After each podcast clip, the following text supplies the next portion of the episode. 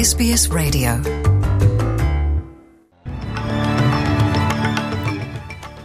In this bulletin, Prime Minister Anthony Albanese reiterates commitment to voice to Parliament amid diverging views expressed among Indigenous Australians.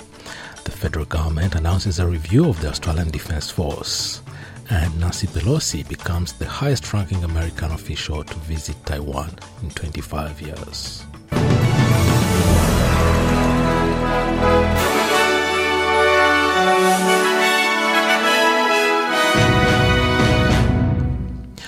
Minister Anthony Albanese says he acknowledges there are diverging views among Indigenous Australians on the voice to Parliament and the Uluru Statement from the Heart.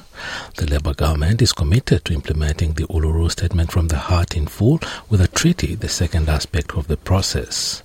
The Prime Minister says this national discussion may not be easy, but it is sensible. The Uluru Statement from the Heart didn't appear in a vacuum. It occurred after years of the most extensive consultation with First Nations people around the country. But most importantly, I know it has overwhelmingly the support of Indigenous Australians. Do I expect uh, every Australian on the roll uh, to vote yes? No, I don't. And that's important that people are able to express their views. But overwhelmingly, this is a sensible proposition Advocates for the First Nations community have expressed outrage over the planned closure of the National Centre for Indigenous Excellence in Sydney. Local residents are pushing for an inquiry into how the centre at Redfern suffered a $2 million annual loss as it prepares to shut in a week.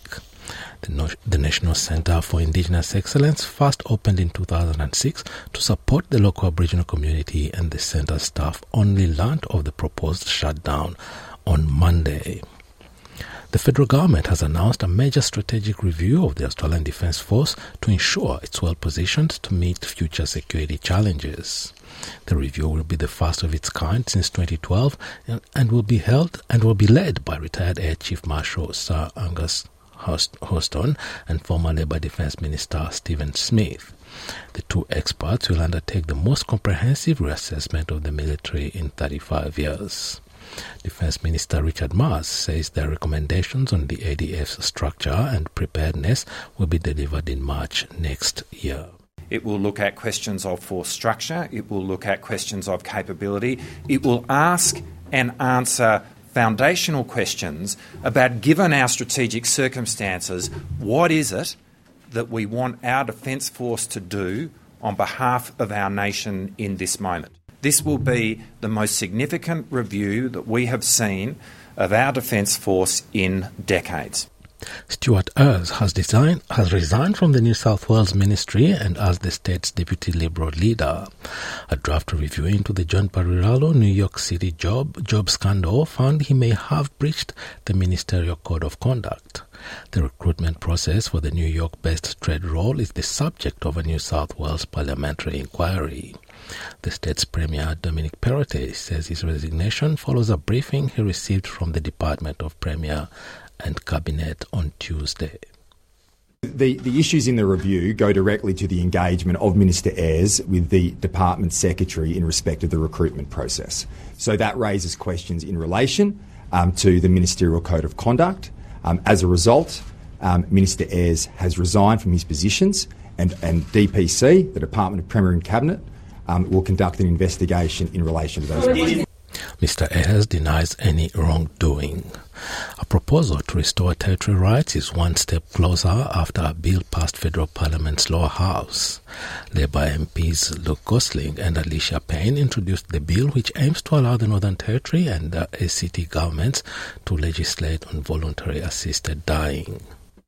It is well past time uh, that Territorians, whether they be in the Northern Territory or the ACT, were treated as second class citizens and that will mean for Territorians uh, that we will uh, regain the ability to make laws on issues that affect us as Territorians.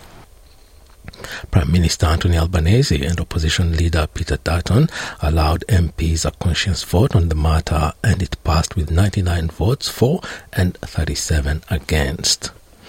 New South Wales police are appealing for the public to help solve the case of, of, of assassination of a Turkish diplomat and his bodyguard more than four decades ago. As a part of a reinvestigation into the 1980 case, the Counterterrorism and Special Tactics Command has released an audio recording of a claim of responsibility in the hope that someone may recognize the female's voice. In the recording, a female voice claims responsibility for the assassinations on behalf of the Justice Commandos of the Armenian genocide. The attacks are in the retaliation for the injustice done to the Armenians by Turkey in 1915. We are the authors of the above mentioned act. Right. We have no connection at all with the so-called Armenian Secret Army.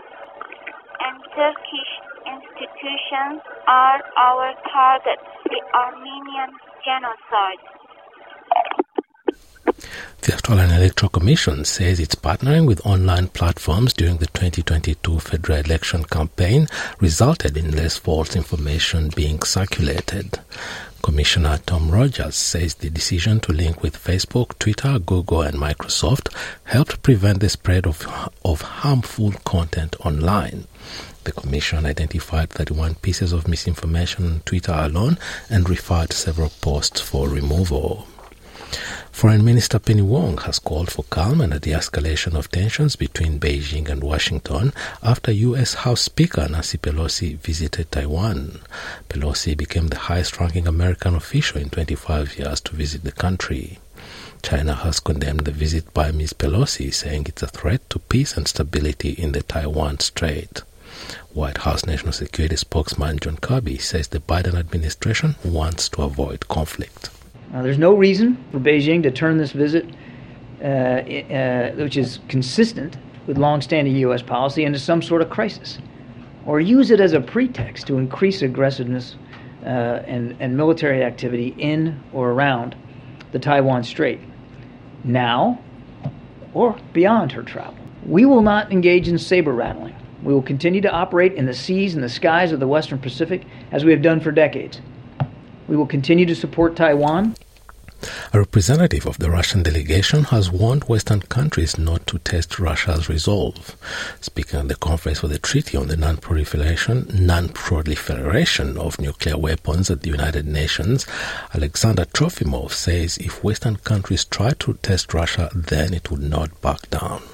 But if Western countries try to test our resolve, Russia will not back down. And this is not the language of threat. This is simply a statement of what is possible. Such is the logic of deterrence. Against our country. The grounds for this decision were the confrontational actions and provocative statements by representatives of Western nuclear powers regarding the possibility of NATO interference in military actions in Ukraine against Russia. Thank you.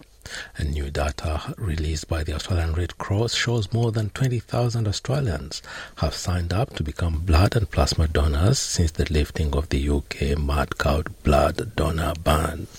So far, 20,711 people are booked in for their first blood donation since Monday of last week.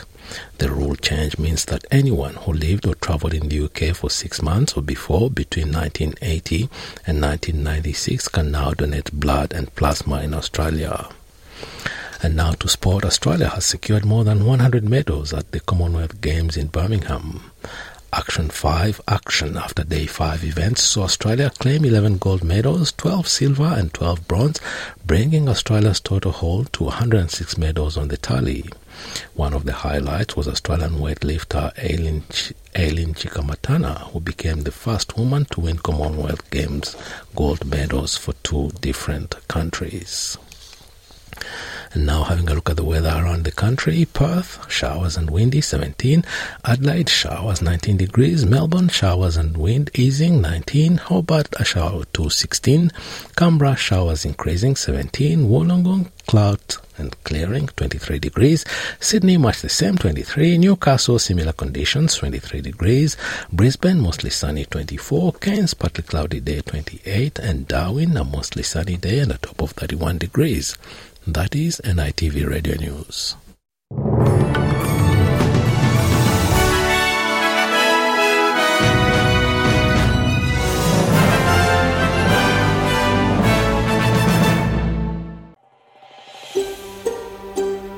Want to hear more stories like this? Listen on Apple Podcasts, Google Podcasts, Spotify, or wherever you get your podcasts from.